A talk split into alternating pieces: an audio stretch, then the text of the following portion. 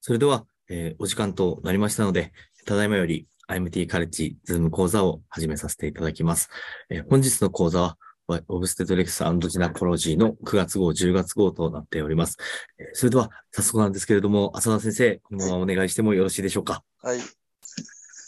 皆さんこんばんは。それでは始めさせていただきます。今日私が読む読むのは、まあ、カレントコメンコメンタリー、バルポエイトテラトジェニシティということで、まあ、バルプロ酸、転換の薬の再帰性の、まあ、こ論文というよりも解説ですね。で、えっ、と、嵐のグループですね。エリア嵐。まあ、ジョンソ・ホプキンスにいた人ですけど。えーまあ、今回、あのー論文というよりも、そういう意見みたいな論文なんで、えーまあ、しっかり訳されてるんで、それを見ていただければ全部わかるんですけど、まあ、それをそのまま読むとちょっと時間かかるので、ちょっとかいつまんで事実のところをお話、読んでいきたいと思います。1970年代後半に FDA から承認を受けてから数年のうちにバルプロさんは妊娠中に使用した女性の子供における重大な先天奇形及び学習障害のリスクを増加させることが示された。妊婦へのバルプロさんの使用は40年以上も続き、最近では多くの訴訟が起こされ、アメリカ以外の国ではバルプロさんの製造業者が刑事訴追されるに至っている。で、この薬剤は、この転換の発作の抑制よりも、双極性うつ病や、えー、片頭痛の、えー妊婦の治療のために処方されることが多いことが明らかになっている。特に懸念されるのは FDA が特定の薬剤に関する有害な影響を防止するまたは抑制するためのリスク評価及び緩和戦略を実施している60以上の薬剤、薬物のリストにバルプロ酸が含まれていないことが懸念される事実であると。2020年8月、フランスの検察当局は母親が妊娠中にバルプロ酸ナトリウムにを処方された4人の乳児が死亡したことを受け、バルプロ酸ナトリウムの製造メーカーであるサノフィを、えー過発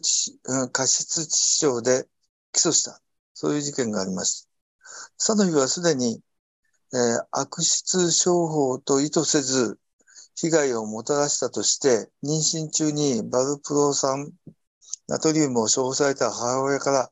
子供が生まれた家族より40以上のケースについて告発を受けていた。で、バルプロ酸の抗転換薬としての有効性は1970年代前半に臨床試験で初めて証明された。アメリカではアボットラボラトリー社による治験薬申請からアメリカ、えっ、と、FDA による迅速な承認まで168日営業日という記録的短、えー時間だったにもかかわらず承認プロセスが遅すぎたと判断されたのであると。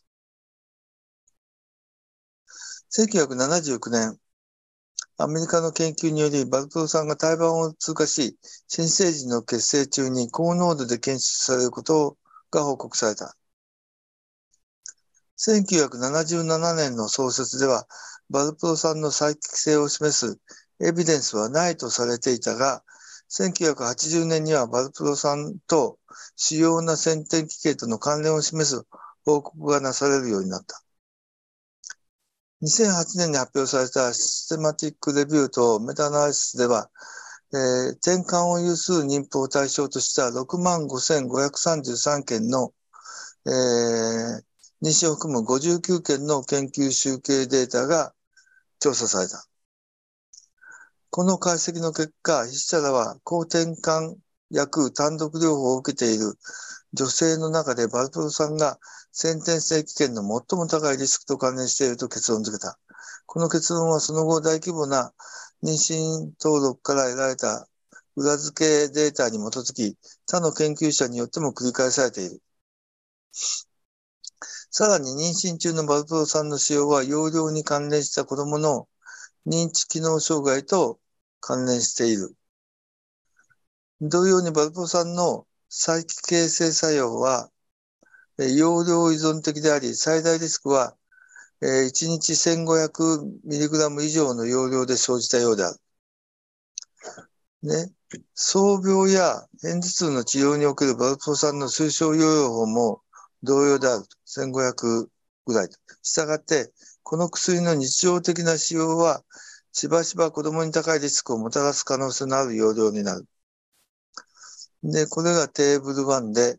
妊娠中の抗転換薬単独療法に関連する1000点以上有数出生時の割合ということで、これが数なんですが、えー、何も使ってない場合で、パーセンテージで3.27、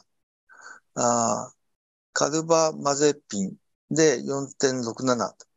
2.91、2.4、4.91というのがあって、えっ、ー、と、フェニトインで7.36、バルプロ8で、バルプロ3で10.73。この中では一番高いということを筆者らは指摘しています。えー、筆者らはバルプロ3の再帰性作用に対する最初の懸念は、1977年10月の同族新薬承認申請の審査中に提起されたことを知ったと。当時発表されたデータの2019年の、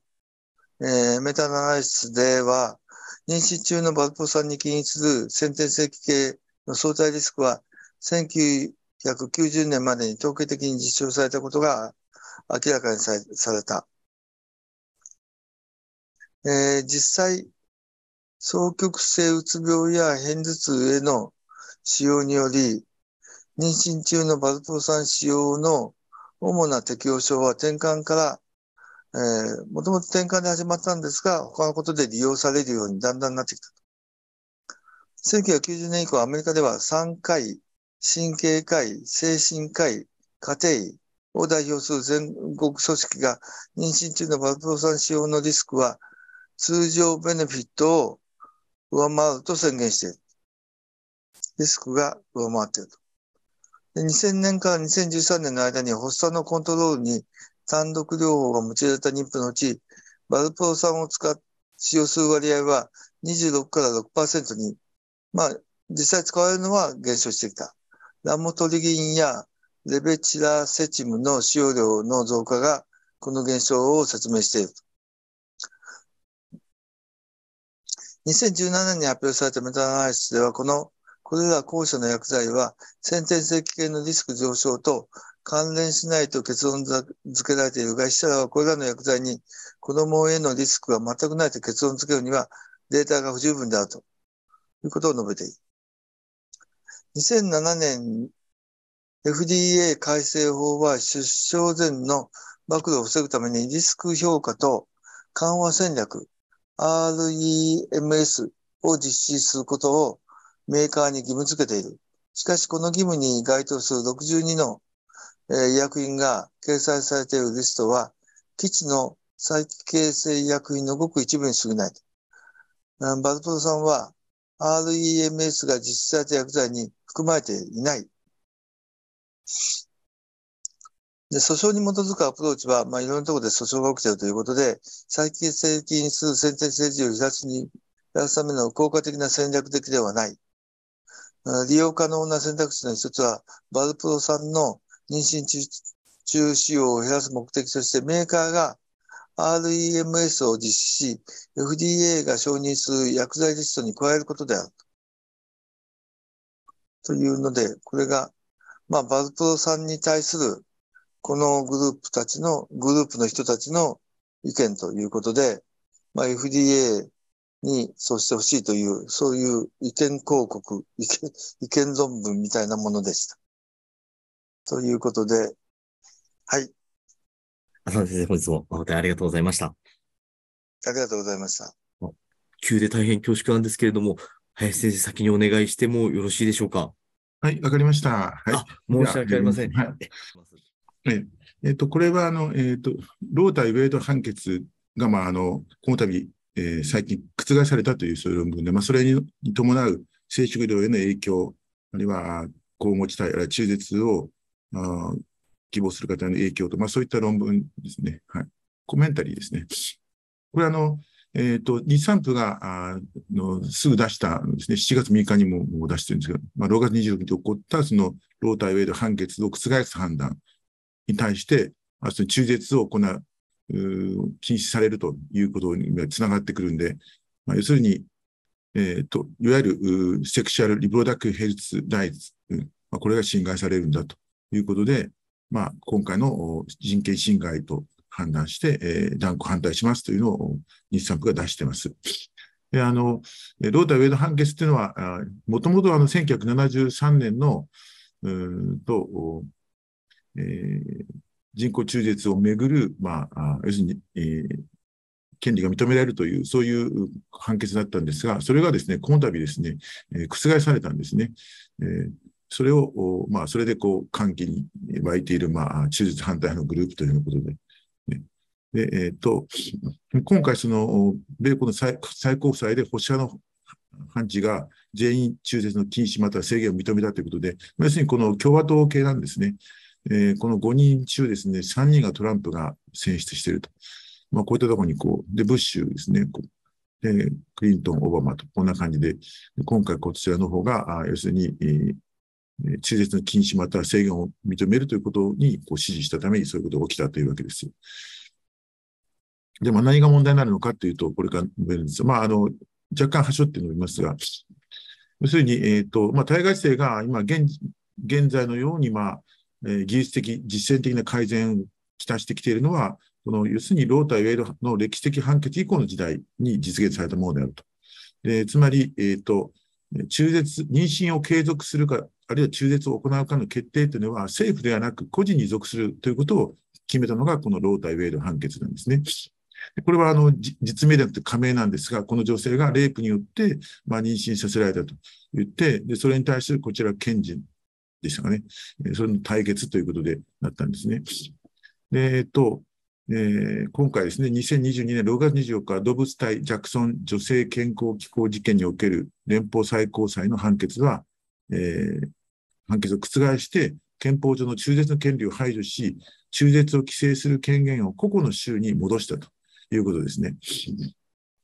まあ、これが問題で。これに引き継いでですね、その中絶に対する憲法上の保護を完全に排除したんである。この最高裁判決以降、13の州で中絶を禁止するトリガー法が施行されている。トリガー法っていうのは、要するに、まあ、あの、連邦の、えー、連邦裁の最高裁が、あノーと言ったらそれに従いますよと、それがトリガーになって、えー、まあ、えー、禁止法が施行されますよという、そういうふうなことになっているので、それでこう、アンティアボーショントリガーローという、まあ、そういう言い方になっているんですね。でこの13州になっているわけですね。After law and law versus weight was overturned となっています。で、えー、で、この早速ですね、アスラムもですね、この法律があアートの実践に及ぼす影響を詳細に説明していると。つまり、まあ、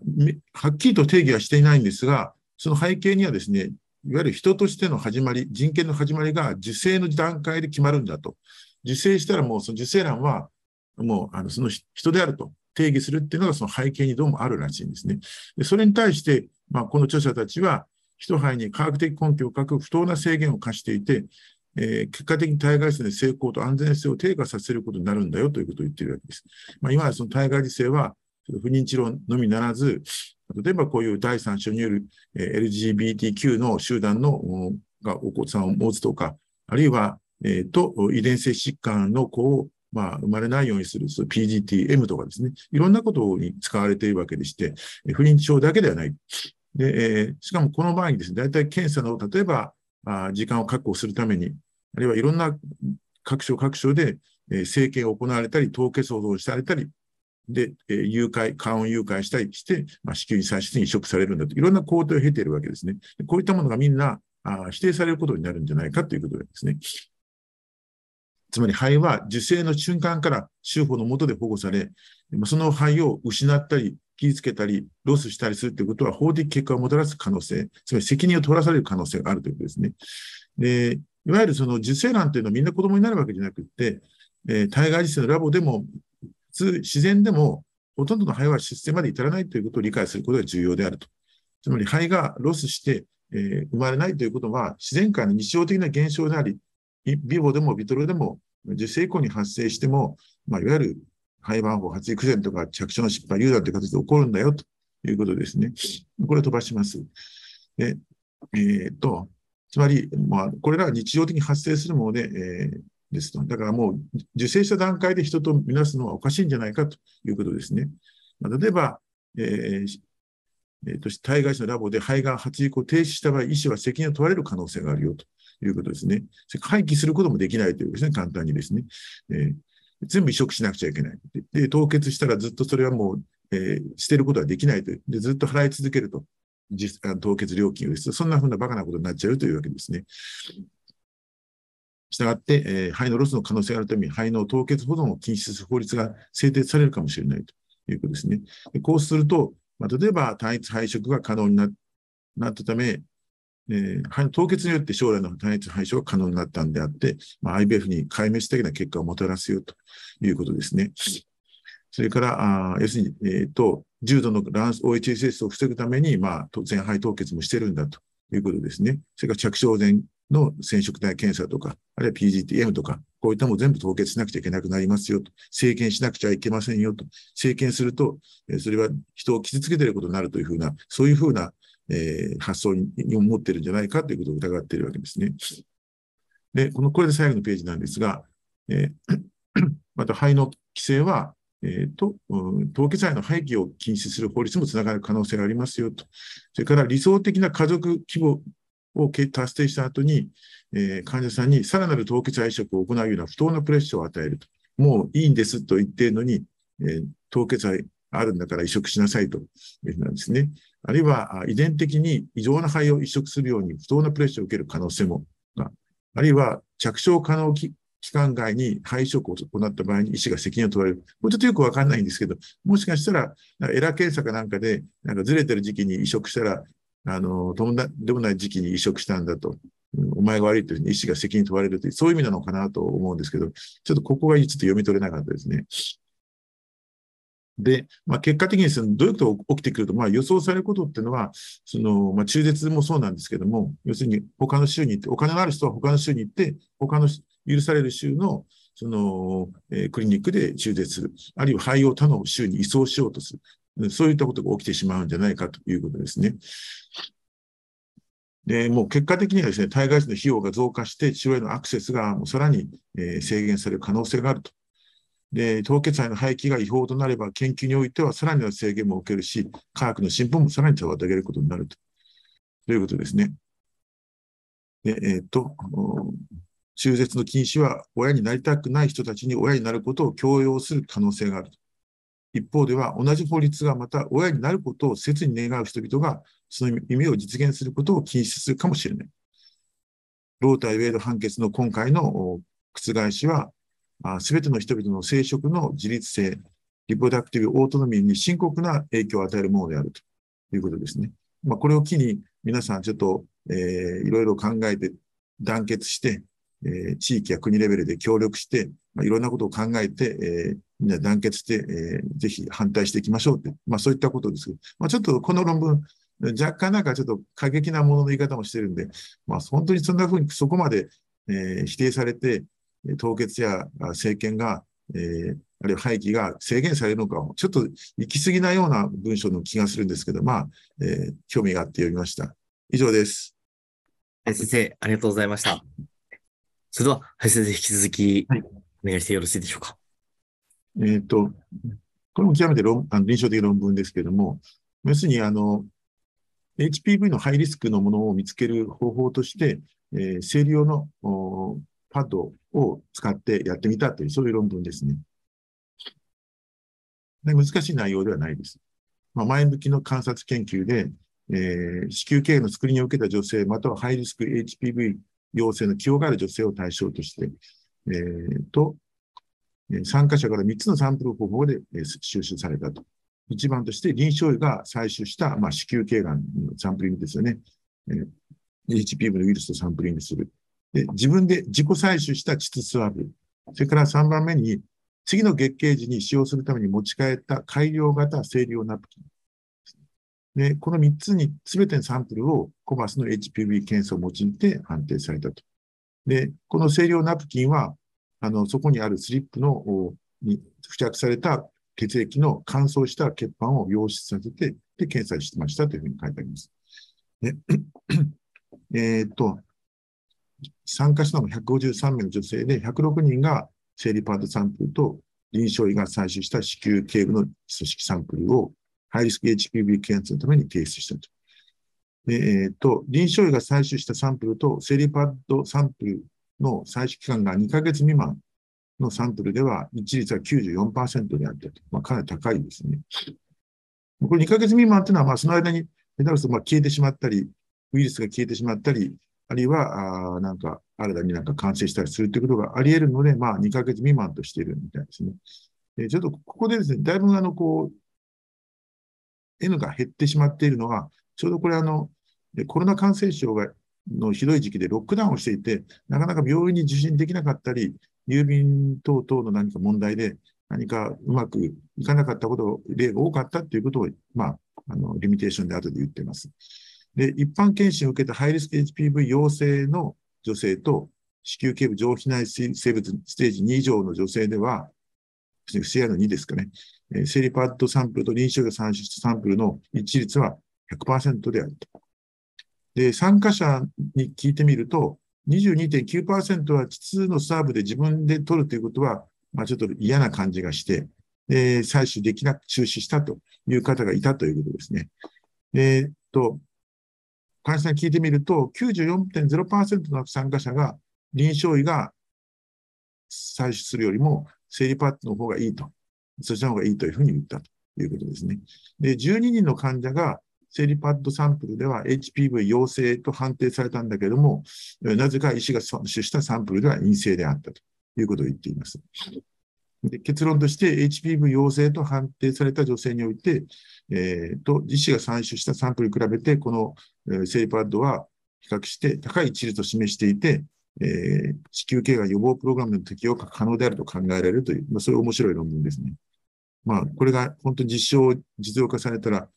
一変するなというふうに思います。えー、先ほどお話したように、ちょっとこう、ドロップアウトが多いわけですね。えー、それで、で、えっ、と、うん、全部で、106名ということですね。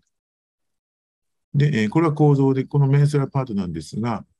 えっ、ー、と、ここになんかこういう感じですかね。こういうふうにね。ここがリムーバブル、えっ、ー、と、ドライブラッドスポットストリップリムーバブル、エンベッディッドって書いてありますね。ここにこう取り装着されているというわけでしょうか。で、えっ、ー、と、えー、100%オーガニックコットンにできているんだけども、そこにこういうものが作られてこれを患者さんは後で、で、そして、えー、専用の容器に入れて、えー、送るという、そういうふうな感じになっていますね。で、あの、なんか、本部上に出てくるのディスカッションの中で出てきてるんですけども、もうこういうことを利用してですね、この中の血ついている血液で、甲状腺の刺激ホルモン TSH を測ったり、それから、えー、ヘモグロビン、ヘモグロビン A1C を測っているという、そういう、測ってみたという、そういう、あの、スタディもあるみたいですね。なかなか面白いなと思って、まあ、病院に行かなくてもいいというわけですよね。送ればいいと。で、これはまあ、パーティーキャレクタリスですけども、オーバーオールと、まあ、エバリアブグループで、まあ、比較的に若い人もいますね。えっ、ー、と、それからあ、ゼロパラが多い。ね。まあ、そんなことになっています。まあ、若くてゼロパラが多いというですね。で、えー、まあ、これが最後のスライドになっちゃうんですけども、 clinical outcome としても、これ、このスライド1枚でいいようなものなんですが、そうすると、 modified menstrual pad VS clinician、clinician-collected specimen ということで、えー、まあ、この、うん、CIN2、あるいはそれ以上とか、あと、ハイリスクの HPV positive results、あるいはモダレット to severe dysplasia。これは7分の7と5分の5で100、100で一率がだったよということですね。非常に極めて高いということですね。それから、あと、えー、ハイリスク HPV ポジティブスペシメンズ、えー、コレクティブ within two months 46分の43で一時は93.5%であったよとですね。極めて高い一率ですね。でこれはまあ、自分で採取したサーブとクリンシャンのコレクティブサンプルを見ると、一時ちょっと差がるのかなということですね。そして、えっ、ー、と、えー、で、えー、94%の女性がまあ、臨床医取ってもらうよりも、今回のメンスラパートの方を好んだっていう、それは94%だったって言ってますね。で、自分で取るのは、あどうできなくても自分でやめた、それはやめたという方が141分の32で22.9%であったということですね。まあ、そんなふうに結果で、まあ、かなり良さそうな感じはするんですが、まあ、何せ N が少ないんで、これだけではちょっとダメかなと思うんですが、まあ、あの、ね、特あのディスカッションの中でいろんなリミテーションとかいろんなこと書いてあったんですが、まあ、例えばここの、えー、っと、ごめんなさい。どこだった？あ、ここですね。えー、っと、ここで、えー、例えばこの93.5%、んこう言ってたっけな？あ、そうですね。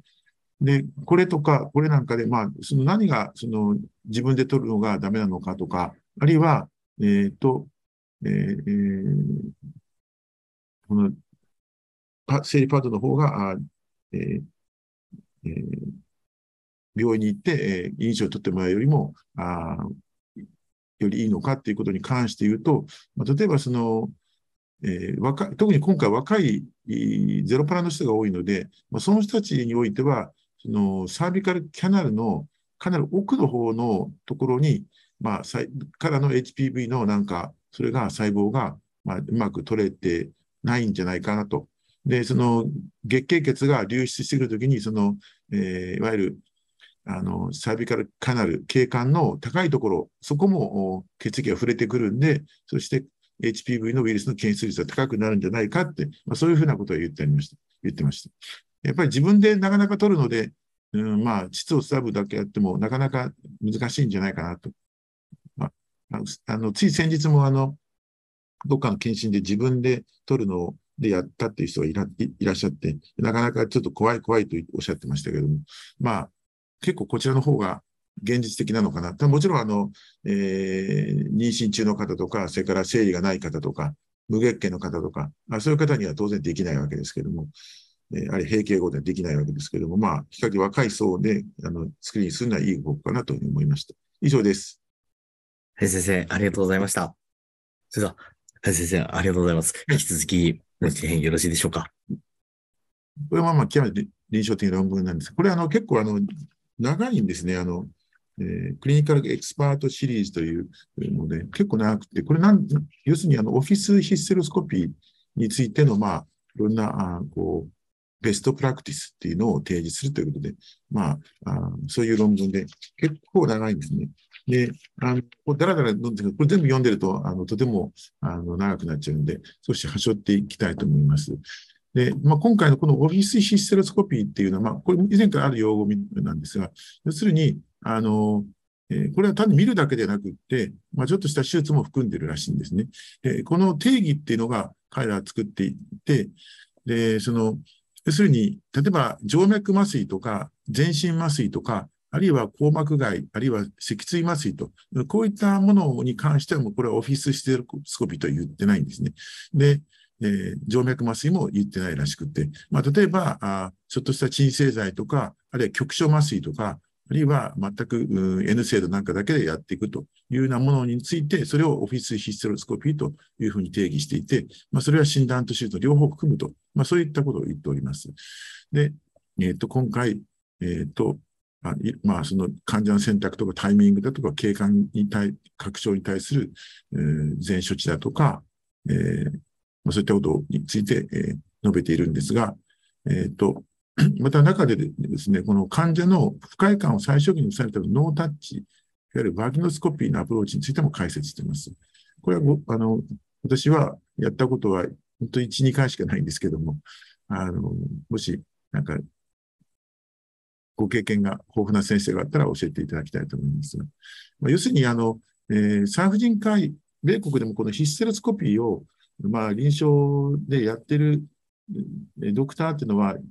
婦人科医の15から25%しかいないんで、もっとやるべきじゃないかなと。で、トレーニングと経験を積んで、そうするとシンプルで、費用対効果が高い主義ですよということですね。でそして、これから述べるような方法で、ちょっとトレーニング積んだり、知識を増やしてくださいと。まあ、そういったことを言っている論文ですね。で、適用については、例えばこれがボックス1ということで、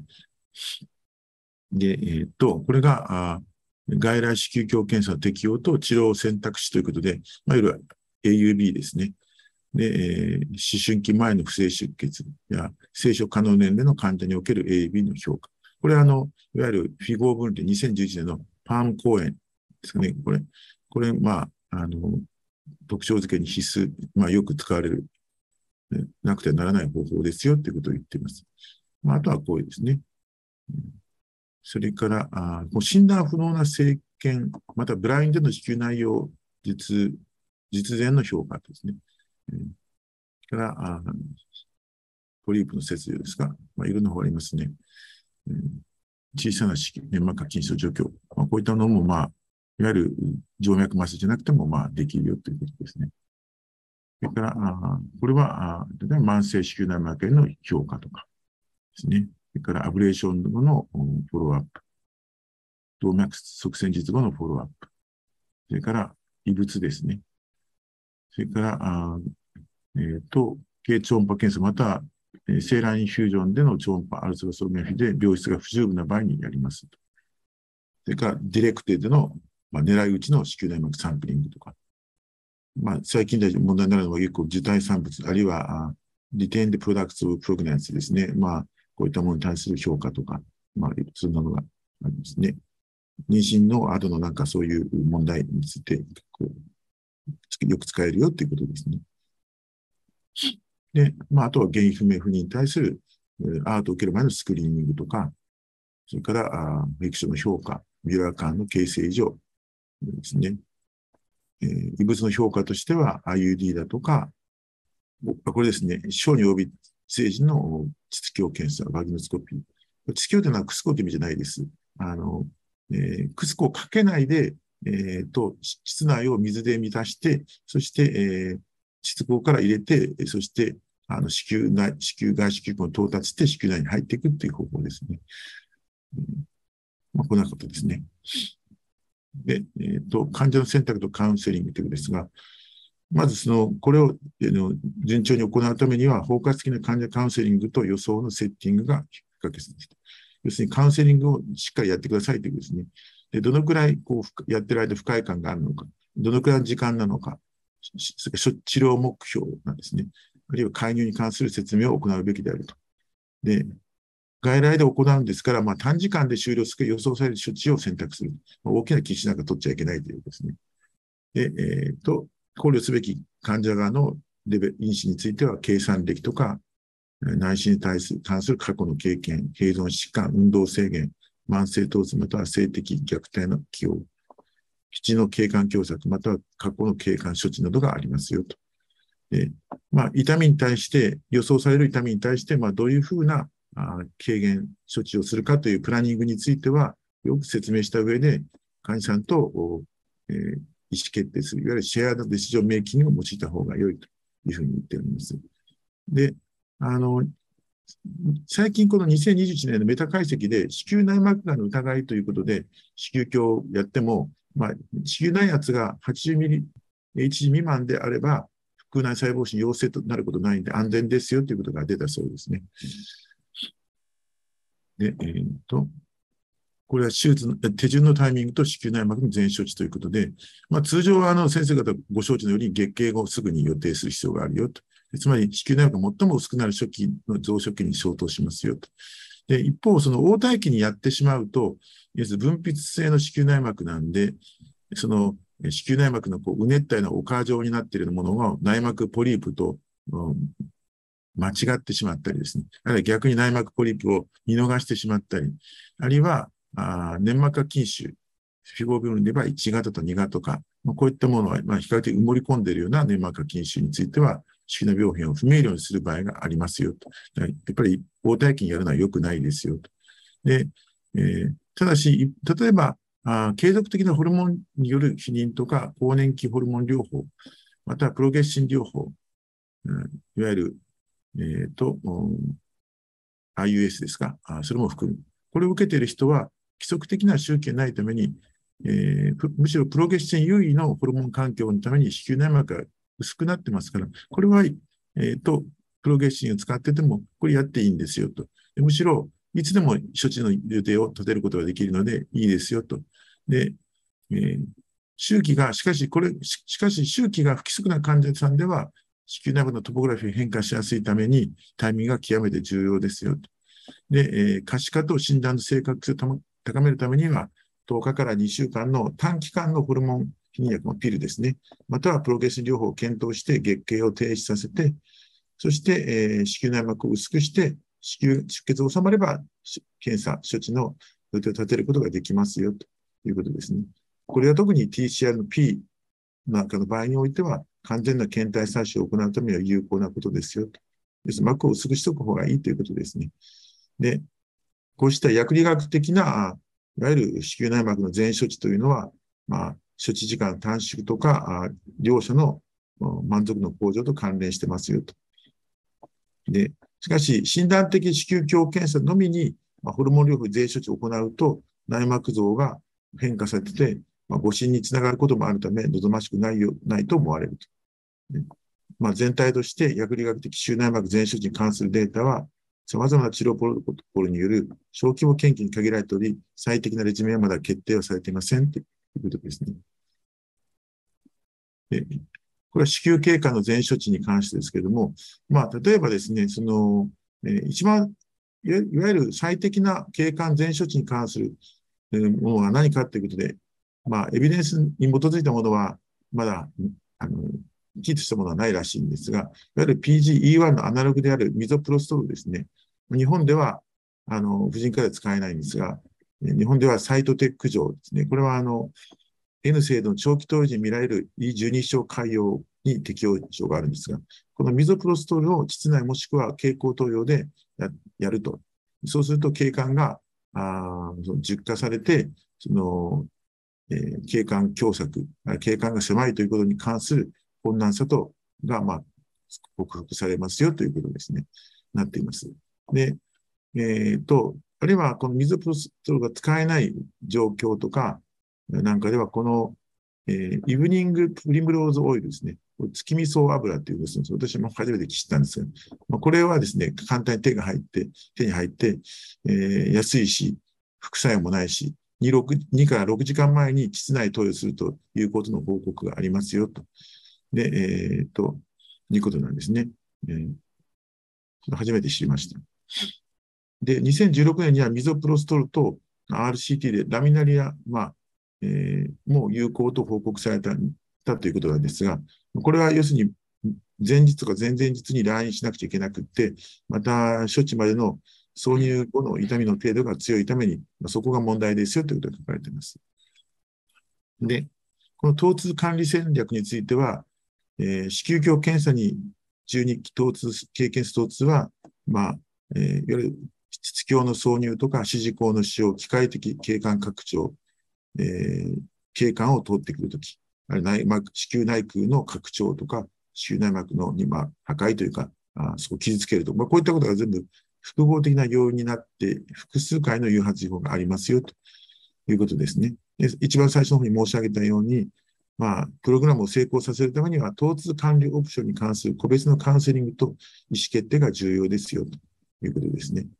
で、まあ、あの、今回のオフィスラパロスコピーっていうのは、要するに静脈内に薬物投与麻酔とか、区域麻酔ですね。全身麻酔っていうのは、まあ、ちょっと定義上は外れているわけで、まあ、オフィスラパロスコピーというからには、まあ、選択肢には、えっ、ー、と、えー、非鎮静時の、非鎮静剤の経口投与とか、局所の麻酔ですね。経管内とか、防経管ブロックですね。あるいは経口または吸入療法による意識化、申請があると思いますよということですね。で、えっ、ー、と、外来の子宮鏡検査値の疼痛軽減するに関する多くの文献があるが、単一のレジメンが優れていたという治療施設に関連したものはありません。で2020年のシステミシステマティックレビューとメタ解析 37RCT を含んでますけど、これでは局所麻酔の疼痛軽減が示されましたということが示されています。で、えっ、ー、と、これが、あの、まあ、えっ、ー、と、外来を聞きということで、まあ、南西と高性の2種類がありますよということですね。で、えー、まあ、南西を使っている先生の方が多いと思いますけど、高性の方法もありますということですね。一般に南西の方がやっぱり外気があの、外外形が 4mm 未満であるということで、まあ、使いやすいということですね。で、えっ、ー、と、教師化アプローチと実教化アプローチ。実教と先ほどクスコかでなくて、クスコを用いないということですね。えっ、ー、と、国2021年の国際合意文書の中で、子宮鏡検査のアプローチを教師化と、または実教化のいずれかとしたと、えー、いうことですね。で教師化というのは従来からの方法で、実内に実教を挿入して観察し、いわゆるマルチのようなもので恥すると。これによって、子宮軸をまっすぐにして、えー、牽引力を維持しながらややるよということですね。えーしかし、まあ、より小型で難性なる子宮鏡機器の出現により、まあ、最近では、私もそうなんですが、えー、子宮鏡検査値に、まあ、マルチに中引っ張らなくてもいいようになったということですね。これに対して、質鏡検査では、質を液体で膨張させて、拡張させて、えー、子宮鏡を放置線外に挿入してから、子宮頸部を観察して、さらに子宮鏡を子宮内に通すため、従来の器具を一切使わないと。いわゆるノータッチ技術とも呼ばれていて、ですよ。で、構成または軟性のいずれも使うことができますよという。ちょっと、えっ、ー、と、図があったんでと思います。えっ、ー、と、これですね。これが、えっ、ー、と、まあ、え、従来型ですかね。で、これが、まあ、ノータッチで、これな機械使わないで、こう、そのまま、ここ、膣の中に水を入れて、まあ、ここの大心のところを、あの、膣の中に水を入れた大心のところを手で塞いで、圧迫して、そして水が流吹きこぼれてこないしながらやるみたいですね。私も、あの、本当に少数しかやったことないんですで、これはまあ、ああの、あまり話しませんけども、要するに CO2 ガスですね。こういうのも、あの、使ったりすることもあるみたいです。今、今も使ってる人いるんでしょうかね。まあ、これはまあ、手術すると危ないんで、あの、炭酸ガスの側線を起こすことなんですね。とても危ないんですけど、私は学生の時にあの、えー、この子宮鏡手術で CO2 で子宮膨らましている手術が、あの、私が、あの、産婦人科を見学している時に、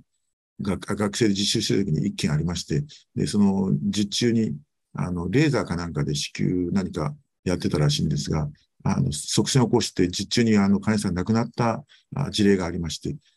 医学の学生の時だったんで、非常にセンシティブだったんで、非常に衝撃だったんですけど、まあ、非常に危ないですね。まあ、あの、圧だとかいろんなことが、観察だけであればまあいいのかもしれませんが、まあ、基本的には危ないということですね。えっ、ー、と、それから、まあ、合併症の率は非常に低いというふうに言われていて、まあ、他の処置と比べて非常に、まあ、同等が低いですよということで、まあ、えー、例えば、合併症としては、まあ、痛みだとか、瞑想神経反射とか、吐き気道これはまあ、他の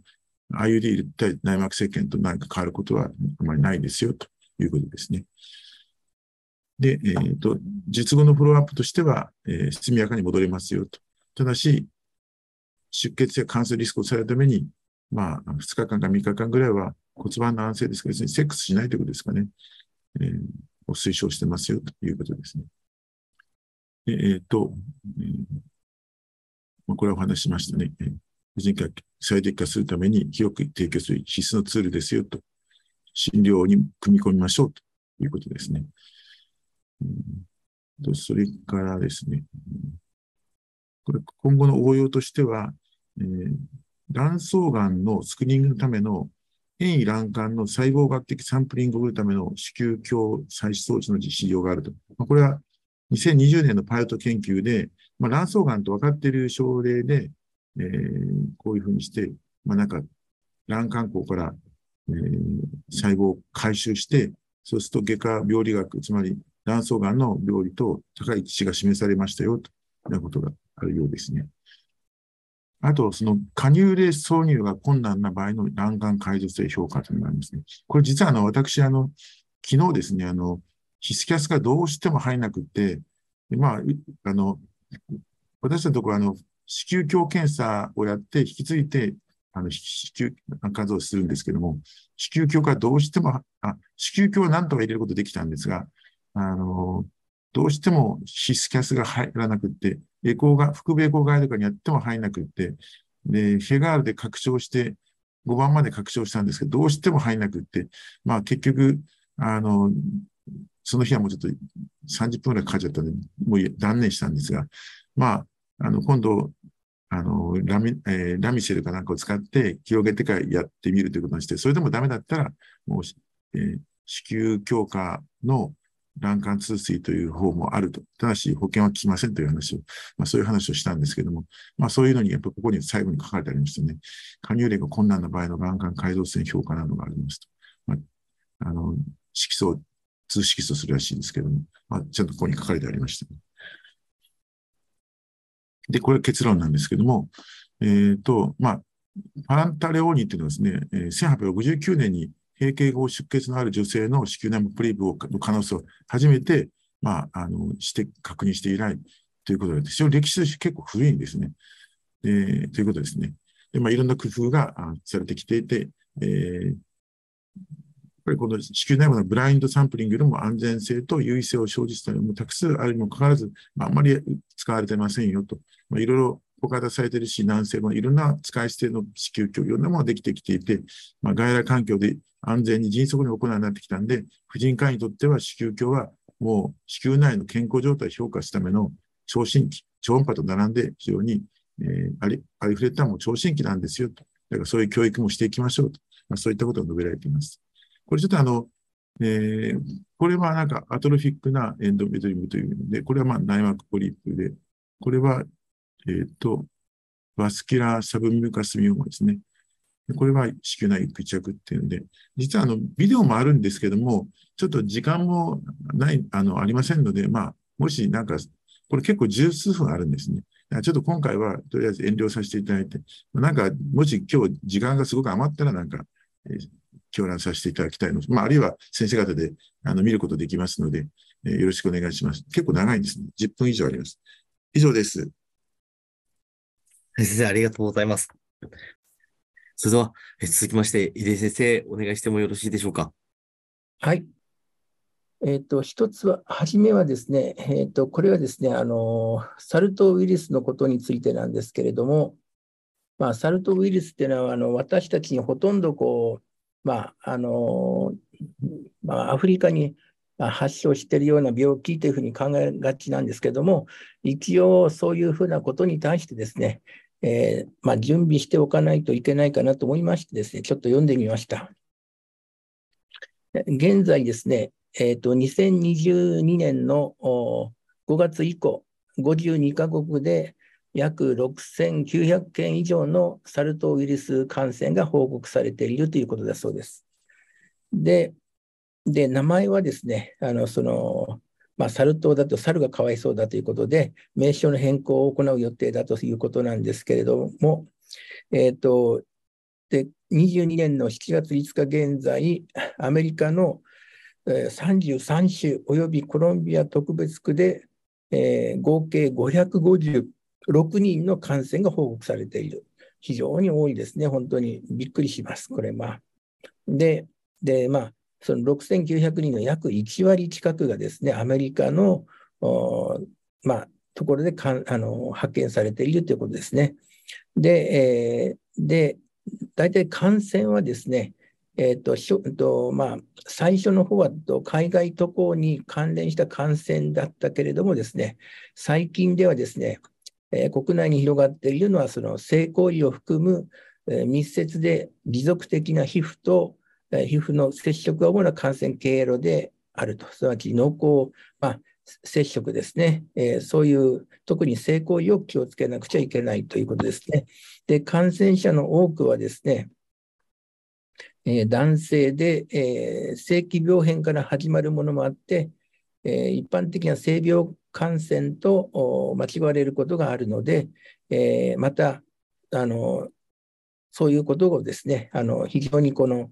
えー、と性病に近い、うんと、似通っているので、私たちはですね、えー、そういうのを見た場合はですね、まあ、日本では少ないんですけども、えー、最近の渡航歴及び、えー、新たな海洋または病変について問診してですね、えー、新たな発疹を、まああのまあ、出現した患者さんではですね、皮膚や粘膜部位、特に口腔、性器、肛門周囲を徹底的に、えー、指針して、えー、チェックする必要があるということです。で、えー、で患者の感染はですね、どうしてもあの産婦人科医がですね、最初に見る可能性が高いので、えーまあ、私たち産婦人科医がですね、えー、そのサル痘ウイルスについてはよく知っていなければならないということを言ってました。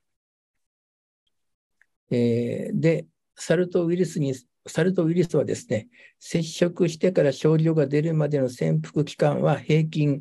まあ、5日からと13日かかるそうです。で、えー、でその典型的な特徴はですね、発熱、リンパ節主張、倦怠感、頭痛、筋肉痛などで、えー、リンパ節主張はですね、えー、学科、頸部、液化、または鼠径部に生じて、変則性または両側性であることもあると。で、えー、でこのこれらの前駆症状の後にですね、発疹が出現して、えー、心在性、えー、まあ、小水泡性、または脳胞性で多くの場合、えー、中心部から体のですね、まあ、その性器とかですね、えー、そういうところから始まってですね、死に及ぶ特徴があると。で、発症はですね、えー、2から4週間続いて、えー、繁盛、急進、小水泡、脳胞と段階段階的に進行して、最終的にはかさぶたや可否ができて、えー、それでときれいな皮膚がはとあの再生すればですね、治ったということなんだそうです。で、でで発疹はしばしば反根化することがあって、え、病変は硬くてですね、境界が鮮明で凹凸のあるものから融合したものまであって、部位によって進行の、え、段階が異なると。で、実際にそれ見てみますとですね、一体どんなものかということなんですけれども、えー、まあ、こういう、なんかあの、よくアレルギーの発疹みたいなですね、こんなポチッとしたのがですね、ポチッポチッと出てきてですね、あと手にもできてたりですね、えー、こういうのが、あの、何気なくですね、こう広がってくると。で、えー、まあ、で、典型的なもう本当にひどくなってくると、ラッシュ、モンキーポックスラッシュになってくるとですね、全身にこんなあの、イボイボがですね、えー、手とかですね、えっ、ー、と、この、これ、口ですね、口の鼻で、ちょっとね、えー、その顔面にこんなに全身、あの、まあ、えー、まあ、ラッシュに出てきたりですね。で、この水泡を伴ってですね、発石ですね。で、こういうのがですね、えー、体中に出ると。で、最初はですね、まあ、あのこういうふうな、あの、ポツンとした孤立したもの、そして反根化したような、こういう部分、これもね、反根したようなものなんだそうです。で、次にですね、感染はですね、えー、っと、まあ、先ほどもあの述べましたようにですね、えー、症状が発症したとき、またはその前駆期、潜伏期ですね、そして何よりも発疹を呈している間は感染力があるので、えー、まあ、その症状のある人はですね、速やかに隔離して、えー、病変部を覆ってですね、え、で、え、で隔離を解除する場合は、症状が良くなってですね、帰りあの隔離を解除する場合にはですね、やはり適切なマスクを着用する必要があって、えー、患者はですね、性行為、濃厚接触、そしてですね、タオル、リネン、えー、性玩具、歯ブラシの共有を避ける必要があって、えー、まあ、で、あと、かさぶたが可否化して、剥がれ落ちて、え無傷の皮膚の新しい層が形成されるまで感染力があるとされてます。ですから、え結構長い間ですね、あの感染はあ感染力が持続すると。で、え、妊娠中のサル痘ウイルス感染はですね、え、妊娠性創用性急進と間違えられることがあるので、私たちはああのそういう渡航歴とかですね、あの性と性病歴とか、まあ、疑った場合はですね、そういうのを必ず聞かなくてはいけないということですね。で、あと、で、そういう患者と接する場合はですね、私たちは、えー、標準的な予防措置に従いですね、ガウン、まあ、コロナと同じですね、ガウンと手袋と目の保護具、えー、で、あと、マスクですね、N95、あるいはそれ以上のフィルターを備えたあマスクなどをしてですね、えー、まあ、接する必要があると。で、あと、えーえっと、例えばですね、相関とか抜管とかですね、えー、そういうふうなあの粒子が患者さんからですね、エアロゾルとして出てくるような可能性がある場合はですね、陰圧の隔離室で、まあ、陰圧のオペ室でですね、行う必要性があってですね、えー、で、あとは、うん、まあ、そのそういうその分泌物でですね、えー、広がるために、えー、と患者が着用着用する汚染された包帯とか寝具とか衣服の取り扱いを、まあ、徹底してですね、注意しなくちゃいけないということですね。で、うんとそれに対してですね、妊婦さんが万が一、えーとまあ、感染した場合どうなるかというふうなことなんですけれども、えー、この著書の中ではですね、えー、5例が文献で報告されているということなんですね。で、えー、4例は今後民主共和国、1例はザイールで確認されているということだそうです。で、えー、その5例のうち自然流産が2例、えー、死産が1例を含む3例の妊娠が多理死亡となってですね、で、残りのその生まれた赤ちゃんはですね、えー、と、これはですね、前例ほとんど死んでしまうんですね。で、えー、赤ちゃんはどんな、あの、形、あの、まあ、えー、感染の兆候があるかというとですね、球状の、繁盛の球心、肝主大、えー、腹水と胎児水死が認められたということですね。で、あと、もちろん、えー、胎児組織の、組織と胎盤で PCR 検査で、えー、サル痘ウイルスは確認されているということだそうです。ですから、胎盤感染も起こるということですね。軽胎盤的に感染するということだそうです。で、あと治療はですね、えー、まあ、えっと、お薬はですね、この太字で書きましたけども、えー、テコビリマットとシドフィシドフォビルとですね、プリンシドフォビルっていうのがあるそうです。で、テコビリマットはですね、えっ、ー、と、これは、えっ、ー、と、FDA がですね、承認している、まあ、あの、まあ、えー、最も推奨している薬で、経口剤と常駐があってですね、で、妊娠中の使用に関してはですね、まあ、あの、データはないんだけれども、マウスとかですね、えー、まあ、うん、胎児への毒性は認められなくて、ウサギでも推奨投与以下の濃度での気管形成期の胎児への毒性は認められなかったということで、まあ、えー、っと、まあ、比較的、えっと、安全じゃないかと。で、あと、妊娠中のこの薬の使用によってですね、先天性のサル痘ウイルス感染を予防するかどうかは、まだ不明でだということです。で、2番目の薬として、シドフォビルはですね、えー、エイズの、エイズ患者の、もう、えー、サイトメガロウイルスの網膜炎の治療に、まあ、使っている薬だそうなんですけれども、これはですね、うんと、これは肺毒性及び再帰形成があるあるので、まあ、これはあまり使えないということですね。あと、もう一つはですね、えー、ブリンシドフォビルっていうのがあるそうなんですけれども、これは、あの、人における推定投与用投与投与量よりも低い容量で肺胎児毒性及び構造的奇形が認められたので、これは、まあ、これもふさわしくないと。で、あとですね、えー、ワクシニア免疫グロブリン上級というのがあるんですけれども、えー、この免疫グロブリンはですね、えーとまあ、妊娠中に、えー、静脈あと静脈内投与された、あごめんなさい、えー、静脈内に、えー、投与されたワクチンや免疫グロブリンの人、または動物のデータはないんですけないんですけれども、しかし他の免疫グロブリンは妊娠中に広く使用されていて、有害な副作用はないとされているので、このワクチンや免疫グロブリン常駐はあいいのではないかとされています。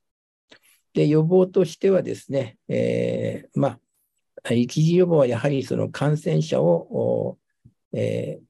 まあ、隔離することですね。で、あと、感染者との濃厚接触や性行為を避けること、もちろんですね。あと、えー、暴露後のワクチン接種などがあると。で、えー、じゃあ実際にその暴露後の予防接種にはどんな方法があるかというと、えー、2種類のワクチンがあってですね、えー、先ほど言ったワクチンやウイルスワクチンが一つで、え、それはですね、えっ、と、ね、えっ、と、これはですね、えっ、と、妊娠中における研究はないけれども、ワクチンや、ウイルスワク生ワクチンは、胎児及びワクチンやあと胎児ワクチンや及び胎児死亡を引き起こす可能性があるということがあるのですけれども、えー、すいません、ワクチンやワクチンはそれで危ないということですね。えー、で、あと、ギネ、えー、ギネオスっていう、あのこれも天然痘ウイルスの弱毒生ワクチンなんだそうですけれども、えー、これはですね、えー非複と非複製性ワクチンであるため、妊婦に推奨されるワクチンであるということで、まあえーと、こういうのがワクチンとして使えると。で、うんと、それでですね、えー、結論としましてはですね、まあそういう、まずあの、まあ、その、日本では少ないとは思うんですけれども、えー、このようなですね、単発な、このよくあるですね、まあ、えっと、ジンマシンみたいなですね、発疹ですね。で、えこれだとですね、私たちも、まあ、イボかなんかと思っちゃう可能性もあるんですけども、まあ、ラッシュ、こんなラッシュになってくるとですね、こんなあの顔がわからないくらいひどいボシボツボツができたりですね、手指に、えー、こういうふうなラッシュなこの発疹ができたりといった場合はですね、それは明らかにわかるんですけども、えー、まあ、こういうラッシュ、これもラッシュとされてるんですけども、非常にですね、あの、まあ、創用とか、あの、そういう、あの、妊娠中毒疹とか、そんなのと似てるので、まあ、区別がつかないので、まあ、こういうのを見たらですね、えー、まあ、渡航歴を聞いて、その経過をよく追ってですね、で、えっ、ー、と、まあ、あの渡航歴などがあのあったり、その濃厚感染の疑いがあったらですね、えー、ここのあのと商法をですね、えー、ちょっと破ってですね、えーと、PCR 検査に出して、えー、で、この、こっちの方のですね、えっ、ー、と、ここですね、えっ、ー、と、ウイルス感染の診断にはですね、えー、2つのステップがあると。で、まず、えー、と、オルトポックスウイルスの同定が必要だということで、えー、とまずですね、とまあ、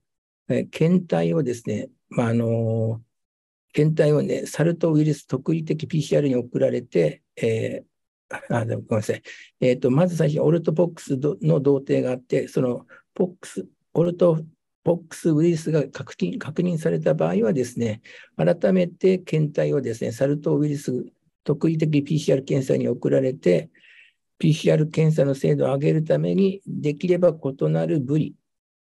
の複数の検体を採取してですね、病変部のスワブ、または可否が検体としてよく使われるそうです。で、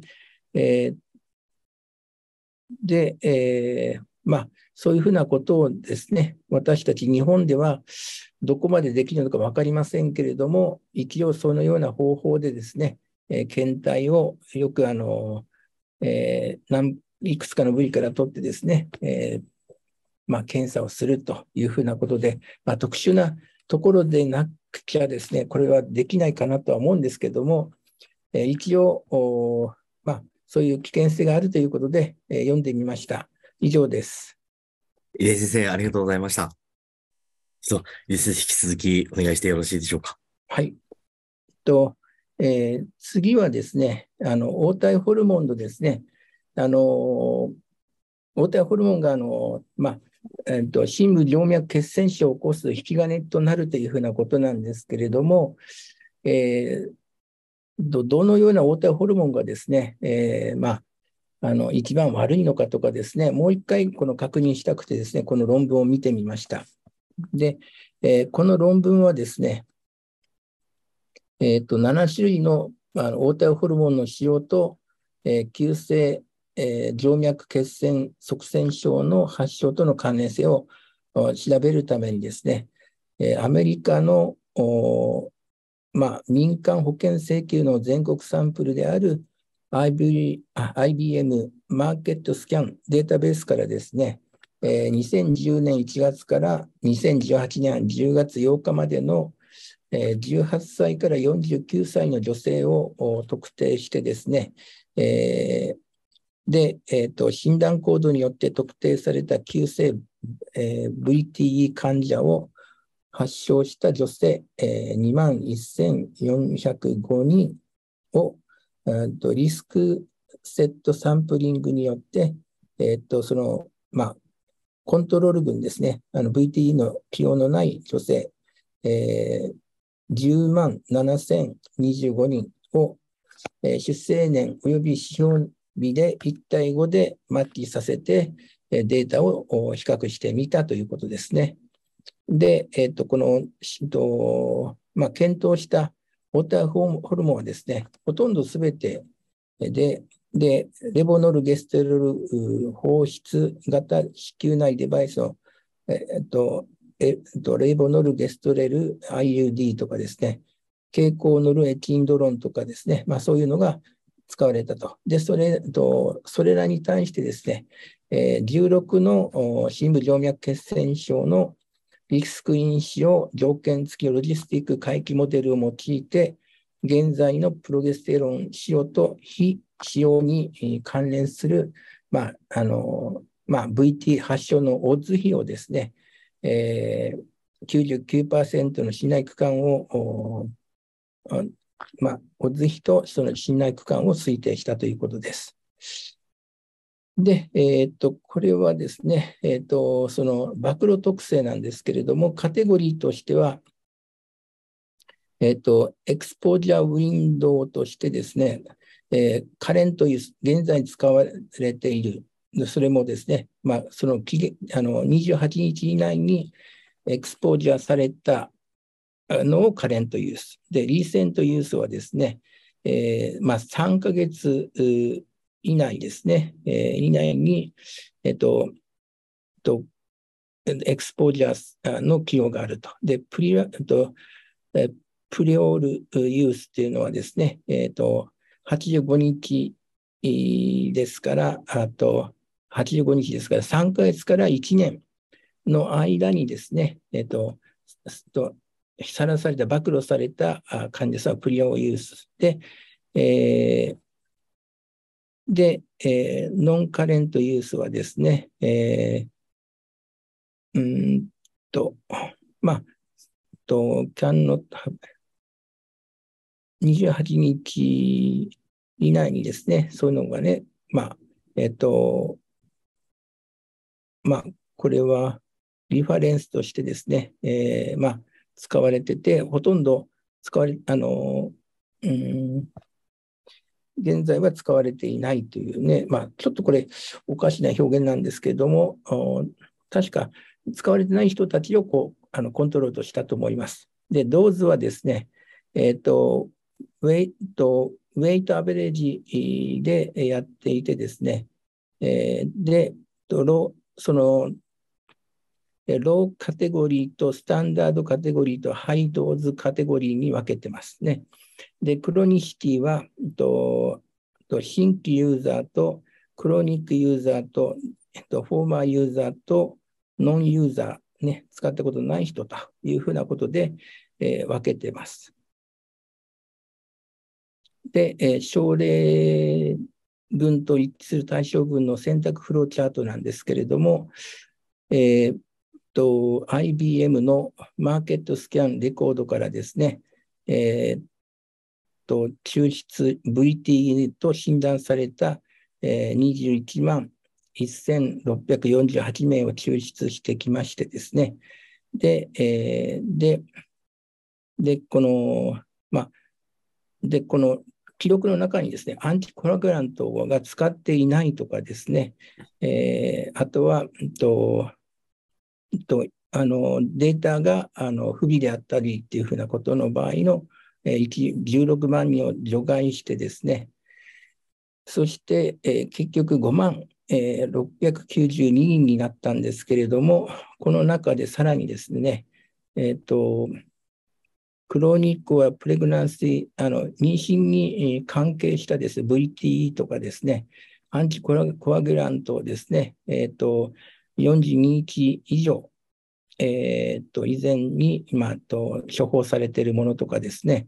えー、ウルトラハイドーズのプロゲステロンをの適用だったり、えー、メメゲストロールのプロ、まあ、これ、オーテホルモンの一つらしいんですけども、そういう処方されたりというふうな、あのこの薬にとの中に入ってないようなオーテホルモンは、まあの患者さんは除外されているということですね。で、結局、えー、まあ、と残ったのはですね、えっー、と2万1405人でですね、えー、それの5倍ぐらいの人数でですね、まあ、いろんな先ほどのその、まあ、除外項目とかがですね、除外された対象群を選別したということです。で、えー、で静脈血栓症を発症した症例群の女性と、それと一致する対象群の女性の特徴なんですけれども、年齢はですね、全部この揃ってるんですけれども、えー、合併症、合併症がですね、えー、どちらかっていうと、やはりこのケースグループの方がですね、オベスティがですね、BMI が30以上がですね、このケースの場合は20.8%、えーと、コントロールは7.4%。で、あと、ひと喫煙の起用が8.4%に対して、コントロールは2.9%。えーうんアテレロスクロティック、まあ、その心疾患、そんなあのいろんな病気がですね、えー、ある患者さんがですね、どちらかというと、ケースグループでですね、えー、だいぶ多いのが、まあ、目につきました。で、えっ、ー、と、あとエクスポージャーですけれども、えっ、と、えー、これはですね、えっ、と、と、手術とかですね、下肢の、えー、骨折によって、えー、まあ、そういうヒストリーがあったりですね、えっ、ー、と、入院の、なんか、あの、病院の入院が、えー、と、これはね、180日以内で、えー、インデックス、インカウンターっていう、まあ、えー、そういう長い入院をしているような患者さんの、ね、入院歴のある人たちは除外してある、えー、けれども、そういうね、えー、妊娠のあと入院のヒストリーがある人たちがですね、えー、22%に対してコントロールは2%しかいなかったと。ね、で、えー、そういうふうに非常にですね、えーと、こんあのケースの方はですね、どちらかというと、えー、深刻なあのまあ、併存症、合併症が多い方が多かったということです。で、そういう背景のもとにですね、どんなデータがあったかっていうと、まあ、えっ、ー、とですね、えー、この、えー、DMP、デポメドロキシプロゲステロンアセテート、まあ、日本ではあのプロベラのデポだっていうんですけどね、プロベラのデポとかですね、そういうのはあの odds ratio、adjusted の odds ratio はえー、と2.37と、えー、 oral の NETA は oral の、えー、 norethindrone acetate ですけど、これが一番この、えー、その深部静脈血栓症が多い可能性が高くてですね、えー、MPA、 medroxyprogesterone acetate はですね、1.98で2倍ぐらいおつ比があったと。で、プロゲステロン、このプロゲステロンは、えーと、普通の、まあえー、プロゲステロンとですね、ちょっとここに書いてありますけども、エテ、えと、エトノゲストレルインプラントとかですね、これはインプラントというふうな言葉で、あと、プロゲステロンは、あオーラルプロゲステロンをプロゲステロンとしているようですね。で、あと、MPA は、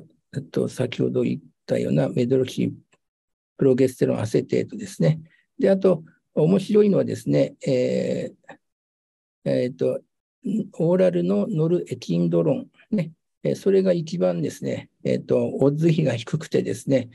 えーと、レボノルゲステロールの IUD がですね、やはりこれが0.72で低いというのがわかあの出てまして、えーと、否認をするならばですね、えーと、レボノルゲステロールの IUD などが、まあ、いいのかなというところですね。あとは、あのこういうふうな、えー、ノルエキンドロン、ね、えー、そういうのもいいのかなというふうに思いました。ね。で、えっ、ー、と、で、これはですね、あとこの、えっ、ー、と、レボノルゲステロールはですね、の IUD のその容量に関係なくですね、えっ、ー、と、まあ、えー、低かったということだそうです。あ、こっちの方向とかね。えっ、と、で、1日の加重平均投与投与量でモデル化した経口プロゲステロンの暴露暴露量なんですけれども、例えば、とえー、そのと oral の norethindrone acetate の場合はですね、えーと、 low dose、standard dose、high dose、両どれもですね、えーとまあ、コントロールに比べて、対照群に比べて、えー、2.2から2.7と、えー、あの、オッズ比が高くなっていると。で、えー、 medroxyprogesterone acetate の場合はですね、えっ、ー、と、 low dose、standard dose でですね、やっぱり dose dependent でこの場合は増えていて、 high dose はですね、じゃあそのもっと高いかっていうとそうでもなかったと。で、えー、で、あとプロゲステロンはですね、えー、と、 low dose がですね、えー、オッズ比が1.56、 standard dose が0.92と、 high dose がですね、1.54とですね、 standard dose がですね、最も低かったんですけれども、まあ、これは、あと、まあ、えー、まあ、安全な、まあ、あのー、なんか、あのー、普通に、え、使ってる、まあ、健康な人たちは多かったのかなとちょっと思ったんですけれども、で、あと、と NET のですね、えー、オーラルのノルエキンドロンですけれども、これはですね、えー、オッズ比がですね、この0点と、ロードーズで0.5、えー、スタンダードドーズで0.58、ハイドーズで0.31と、これはですね、ハイドーズで、やっぱりこちらはですね、低いということですね。これちょっとおかしいなと思ったんですけれども、えー、でどうしてこどうしてこんな、あの、まあ、えっ、ー、と、まあ、メドロキ、あの、この黄体ホルモンによってですね、こういう違いが出るかっていうとですね、まあ、考察ではですね、えっ、と、まあ、えー、とですね、の経口の、まあ、 norethindrone 及び、えー、 norethindrone acetate はですね、えー、0.1から1ミ1%はエストラジオールに変換されて、えー、で、えー、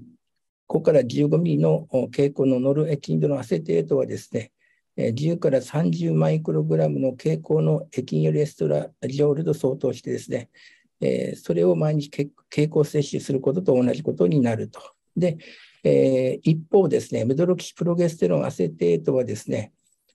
トロンビン誘導性の凝固系を upregulate して、えー、グルココルチコイドの潜在的な活性化を通して増強するということが書いてありました。うん、このグルココルチコイドの潜在的な活性化というのがですね、私ちょっとわからないんですけども、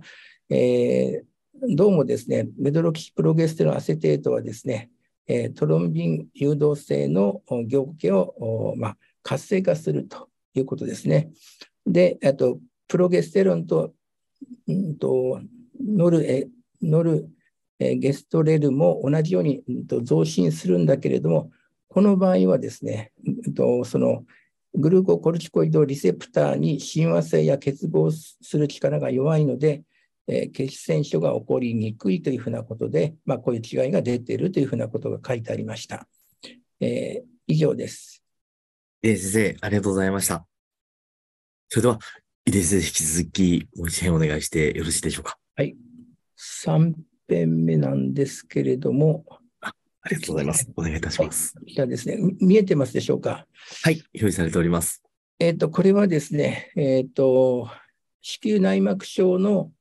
えっ、ー、と、まあ、あの、原発性不妊症の患者さんはですね、えー、どうして不妊症になるのかなというふうなね、あの、わかんないところもあるんですけれども、え、そういう患者さんはですね、あの、何か病気の背景を持っているんじゃないかと。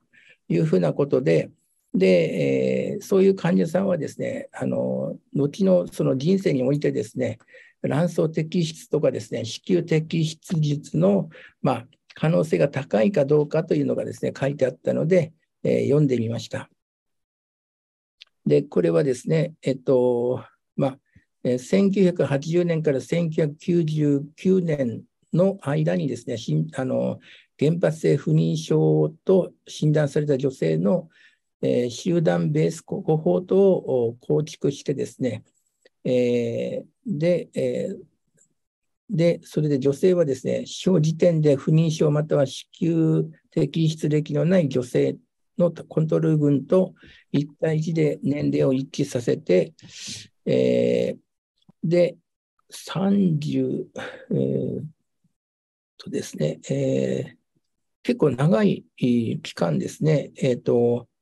そうですね、え調査日時時点でですね、平均は29.44歳であったけれども、ね、えっ、ー、と、その1001人の両軍の女性においてですね、えっ、と、最初のスタート時は29.2歳で、それがですね、えっ、と、追跡中央、追跡期間の中央値がですね、両軍とも23.7年、ね、大体24年間追跡、平均的にしているということなんですね。でそういう女性の、えー、っと、その、24年の間にですね、不妊症で内膜症があったりですね、そういうふうなリスクを負った女性との関連でですね、子宮摘出とか卵巣摘出がどのくらいこうあの、大津比が高いかというのを見た論文です。で、えっ、ー、と、まあ、えっ、ー、と、患者さんの背景なんですけれども、レースは、あの人種はですね、ホワイトがですね、えー、まあ、約8割と多かったですね。エチニシティはですね、ヒスパニックのラテンが72.72%ですね。えー、やっぱし、あの民族的にはそういうふうな方が多かったと。で、あと、えこれはね、ちょっと違ったんですが、うんと、独身である場合はですね、え独身かどうかということなんですけども、えー、原発性不妊と、まあえー、コントロール群でですね、もちろんその、え、原発性不妊ですから、まあとまあ、少しですね、えこのシングルの割合がですね、リファレンスグループと比べて、リファレンスグループの方がシングルが多くてですね、結婚した、あもちろん結婚しないと妊娠は望まないのでね、あのこの、えー、結婚した妻帯者が primary infertility の場合は96.5%で、 reference group は64.5%と、こういう違いがあったということですね。で、あと、学歴ですけれども、まあ、そんなに大きな差はないように気がしたんですけども、 primary sterility の場合は、 high school が少なくて、リファレンスの方がと20%と少し多く、えーと、大学での方はですね、あのプライマリーステリリティの方は27%、リファレンスは33.5%と、あの対象群の方が高かったということですね。で、あと、タバコユースは、とえー、タバコユースはですね、あのえー、不妊症の患者さんの方が15.3%で少なくて、えー、対象が26.2%で、うんと、タバコ吸ったことがない人がですね、えっ、と、プライマと、不妊症の方は77%、えー、コントロールは63%ということで、えー、どちらかというと、あの、タバコなんか吸わずな、吸わない人たちの方がですね、多くてですね、あの、多かったということですね。で、あと、ボディマスインデックスはですね、えー、まあ、え、ー、と、18から25の間がですね、えー、まあ、リファレンスが65%、え、ー、と、コントロールが62%と、まあ、こういう、えー、普通の方が、まあ、6割前後でですね、えー、いらっしゃって、えー、いらっしゃった統計を解析したということですね。で、えー、で、で、まあ、えーと、サージカルヒストルヒス、サージカルヒストリーとしてはですね、えっ、ー、と、まあ、不妊症の患者さんでは、ザラザルピンゴジェクトミー、まあ、卵管摘出ですか。そんなのが1.1%、コントロールでは4.4%、内膜症のリセクションが、あのコントえーと、患者、えー、不妊症では3.3%、コントロールでは0.8%と、こういうのがちょっと優位さを持って、あのまあえーとまあ、データを比べたということですね。で、えー、結論としましてはですね、そんな難しい話じゃないんですけれども、えっ、ー、と、原発性不妊症患者の年齢をですね、横軸にとってですね、で、この A はですね、この A の赤はですね、えー、まあ、と、まあ、えー、原発性不妊症の患者さんが年齢を得るごとにですね、両側卵巣の摘出率をどのくらい受けているかっていう割合なんですね。で、えっ、ー、と、まあ、年齢がいくにして従ってですね、不妊症の患者さんは、原発性不妊症の患者さんは、えー、まあ、2倍ぐらい、えー、そうですね、2倍近くですね、えーと、増えて、いるということですね。で、B のこの図はですね、えっ、ー、と、子宮摘出なんですけれども、子宮を摘出した人はですね、不妊症の患者さんとそうでないコントロールの患者さんでは差異はなかったということですね。で、えー、C はですね、えっ、ー、と、と累積発生率ということなんですけれども、これちょっとあのちっちゃくて申し訳ないんですけども、えー、まあ、え、これよりも下の方の図の方が分かりやすいので、え、下の方に行きます。ええ、っとですね、えさっきの表をね、あの、そうあのまあ、グラフを図に表にしたものですけど、えっと、こちらはですね、えっと、補正したあその、えー、値のですね、えっと、累積の、えー、その、と原発性不妊症女性と年齢を一致した対照女性との両側卵巣摘出及び子宮摘出の累積発生率の比較ということなんですけれども、えー、と、うん、えー、と、その合併症でですね、えー、と、 ovulatory dysfunction、えー、排卵障害がある方で、えー、 bilateral oophorectomy をした方はですね、2.25倍の、えっと、 hazard ratio ですかね。で、あと、えっと、 endometriosis を持った方の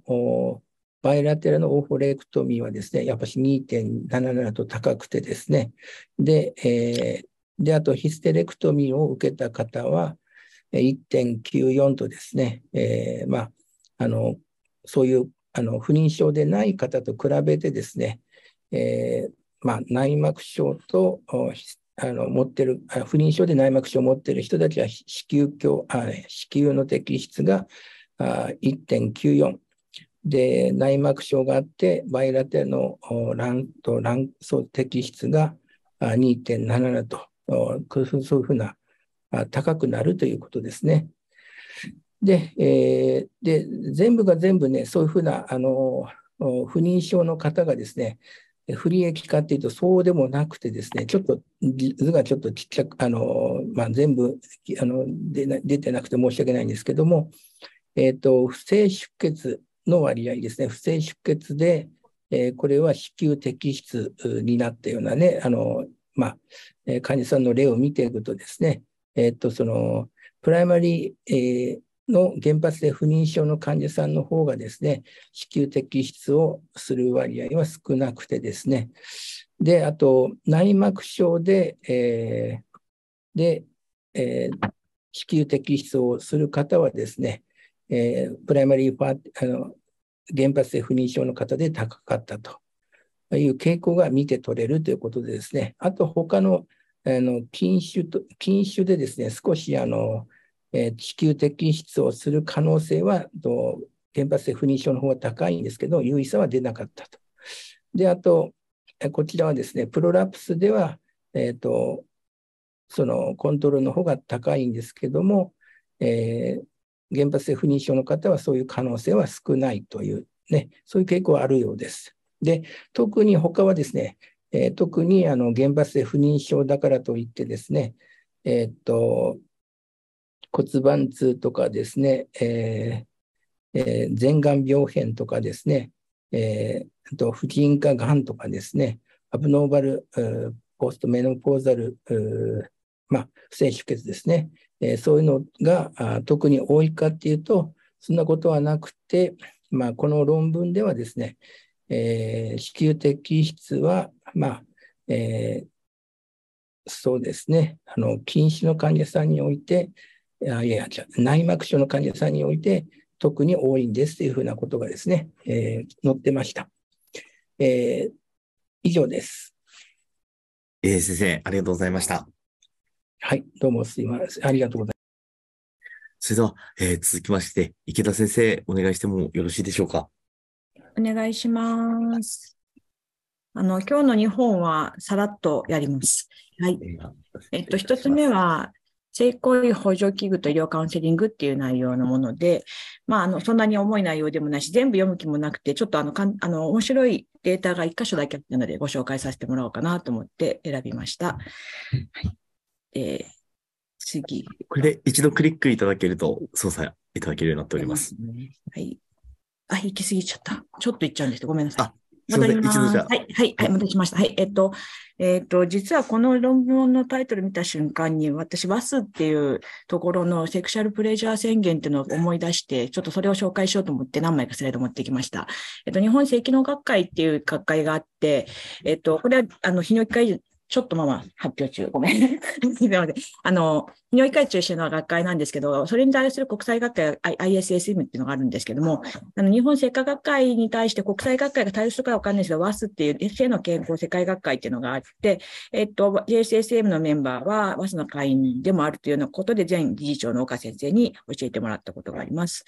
で、えっと、こちらがバスのホームページなんですけども、あの、バスがデクレレーションセクシャルプレジャーっていうことで、えっと、2019年にこうセクシャルプレジャー宣言っていうのを出したんですよね。で、えっと、まあ、この Google で、あとさっきのページで予約したんですけれども、ちょっと長いので、背負っていきますけれども、まあ大事なのは多分ですね、情報に基づいた自己決定権で刑を持った安全な性的快楽を経験を可能にするために、包括的なセクシャリティ教育が人々の生涯にわたる多様な能力とニーズに合わせて調整された包括的で、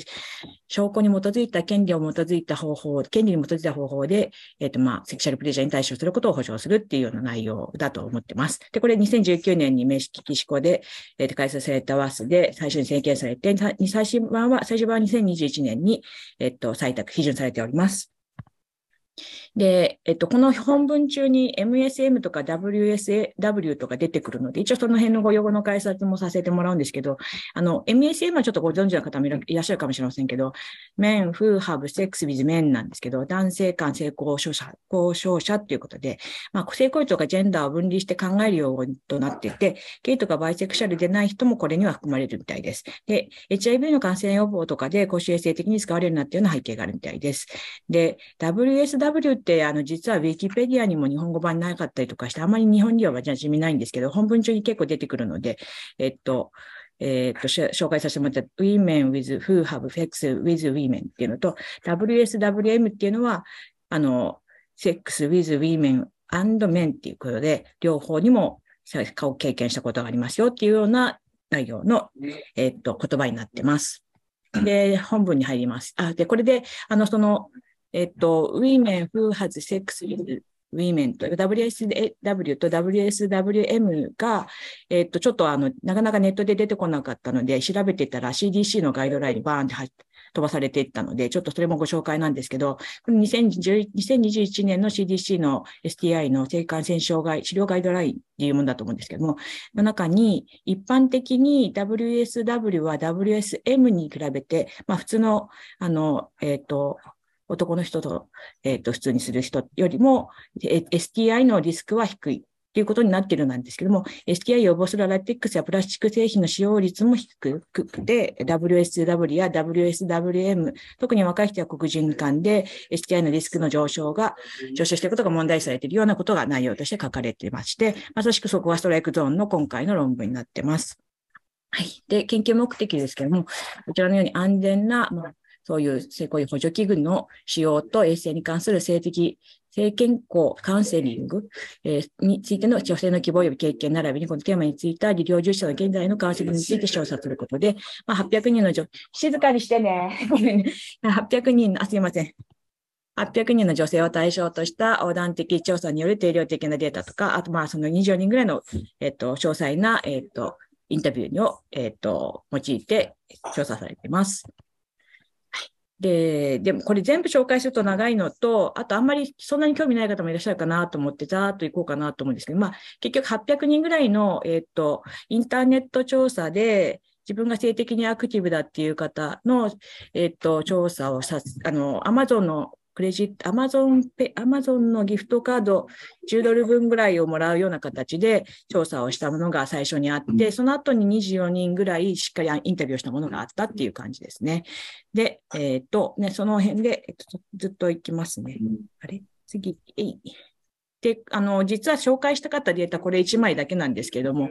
えっ、ー、と、え、ー、と、その800人の中の内訳なんですけども、WSM の方が N が586で、WSW が N23 で、WSWM が179っていうことで、あの、純粋な、まあ、女性としか性交渉しない方っていうのはこれくらいの割合で、男の人とかしかでき、しない方もこれくらいの割合で、意外と、この、両方ともする方が多い。っていうデータが出てます。で、年齢のところがとてもなんか興味深いんですけども、この WS WSM に関しては、えっ、ー、と、だんだん年齢が上がっていくほど、パーセンテージが増えていくっていう傾向があるみたいで、この WSW はそんなに変わらないんですけども、WSWM に関しては、若い人の方がパーセンテージが多くて、年齢とともに少なくなっていくっていう傾向があって、なんかこれ私がちょっとそういう方といろいろお話しさせてもらってて、肌感覚に近いかなっていう感じを受けました。えー、で、まあ、 education level とかこの辺あんまりそんなに変わってないかなって感じです。で、このデータだけちょっとご紹介したかったんですけど、まあ、まあこういう問題があって、えっ、ー、と、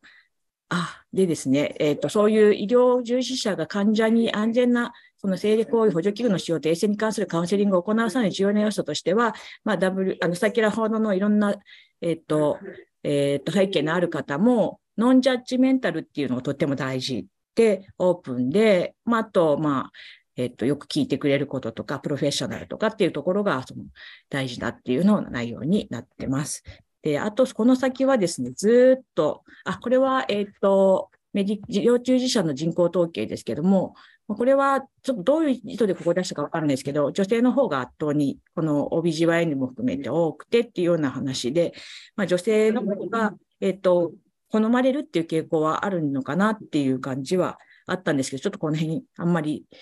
えっ、ー、と、読み切れてないのもあるんですけど、ごめんなさい。で、この辺の、えっ、ー、と、図も、あの、一つ一つ詳細に解析はされてるんですけれども、すごくあの、文章が長くて、で、あの、全部を説明するのも難しいので、はしょろうかなと思ってます。で、こういうのもずっと、えっと、いろんな傾向があって、まあ、その、その、セックスのえっ、と、相手によってちょっと感じ方が違うっていうような、あの、せあのどういうカウンセリングをしてほしいとか、まあ、中にはけど WSW の人は、性交渉で、性交渉で、あの、性感染症を受け入れること、性感染症になるリスクが少ないから大丈夫だよみたいなことを言われちゃったりとかしてる人たちもいたみたいで、まあ、そういうんじゃなくて、やっぱりこういうセックストイとかを介して、えっ、ー、と、あの、やっぱり性感染症になることあるから、まあ、しっかり衛生教育を、えっ、ー、と、プロフェッショナルがあの、いろんな方にしていきましょうっていうような内容の、えっ、ー、と、内容になってました。これずっとこんな感じで、あの、えっ、ー、と、いろいろ言葉で説明しているものがあるんですけども、全部ちょっと訳すのは、えっ、ー、と、やめます。で、これで以上、1, 1本目以上です。あの質問されてもちょっと困るんで、2本目いきたいなと思ってるし、よろしいでしょうか？かしこまりました。今、2本目表示させていただきます。はいで、えっと、2本目も簡単な論文なんですけど、ちょっと興味深かったので、紹介させていただきます。えっと、えっと、COVID-19 のワクチンの接種後に、えっと、アフター性潰瘍が外部できたっていうような、えっと、症例報告です。で、えっとですね。次かな、これ。はい。で、思春期前の女児において、まあ、様々なウイルス性疾患後の免疫学的反応による粘膜炎症により、非非性感染性正規海洋 NSGU が報告されていて、これまではウイルス感染症にのみ関連していたそうなんですけども、まあ、思春期の女児が1回目と2回目の COVID-19 のワクチン接種後に NSGU を発症した症例があったので報告されています。で、アフター性海洋は、えっ、ー、と、COVID-19 の炎症、ワクチンの炎症炎症性作用から生じる可能性もあるということですね。すべての製剤の COVID-19 ワクチン接種後に臨床的なモニタリングで、まあ、頭痛が報告された場合に、こう NSGU の評価を含める必要があるんじゃないかということです。でもこれ症例報告なので、えっ、ー、と、あの、この、この症例に関しては診察の4日前にファイザーの COVID-19 のワクチン初回打ってて15歳なんですけども、で、今までに性交渉したことがない方で、ワクチン接種の3日後に血のだたれに気づいて、4日後に、まあ、救急外来を受診して、急性期の専門家は膣、えっ、ー、と、妊娠の農用を懸念して、臨筋とかクラミジアとかいろいろえっ、と、血売とかもされたんですけども、いずれも陰性で、さらなる評価のために小児病院に搬送されて、内科外科は特に病歴問題なくて、アレルギーもなくて、薬も飲んでなくて、処刑は1年前からだけど、えー、月経も、月経も月1回になっ匹も、ほとんど、えー、少ないです。軽い月経で、成功の経験なくて、妊娠判定陰性で、えっ、と、発熱はなかったが、えー、ちょっと頻迫が見られて、婦人科医が診察したところ、右の小陰子の内側に非感染性の正規潰瘍と思われる表材性の潰瘍を一つ見つけたってことですね。で、えっ、ー、と、HSV との関係、あの、が、えー、陰性で、陰性であったことで検査データに基づいて、筆者らは、この現在のプロトコルでは、非非性感染性性器潰瘍と診断された場合は、HSV サイトメガロイス、またエブスタインバーウイルスの培養とかをは行わなかったということですね。あと、座薬と痛みの鎮痛剤と局所麻酔薬とバイストレードの概要などが、えっと、処方されて、えっと、一週間後くらいにこれ多分良くなったっていう本文に書きたかったのかなと思うんですけど、まあ、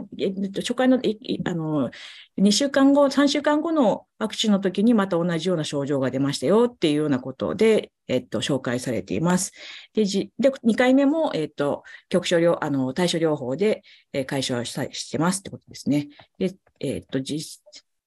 チークポイント。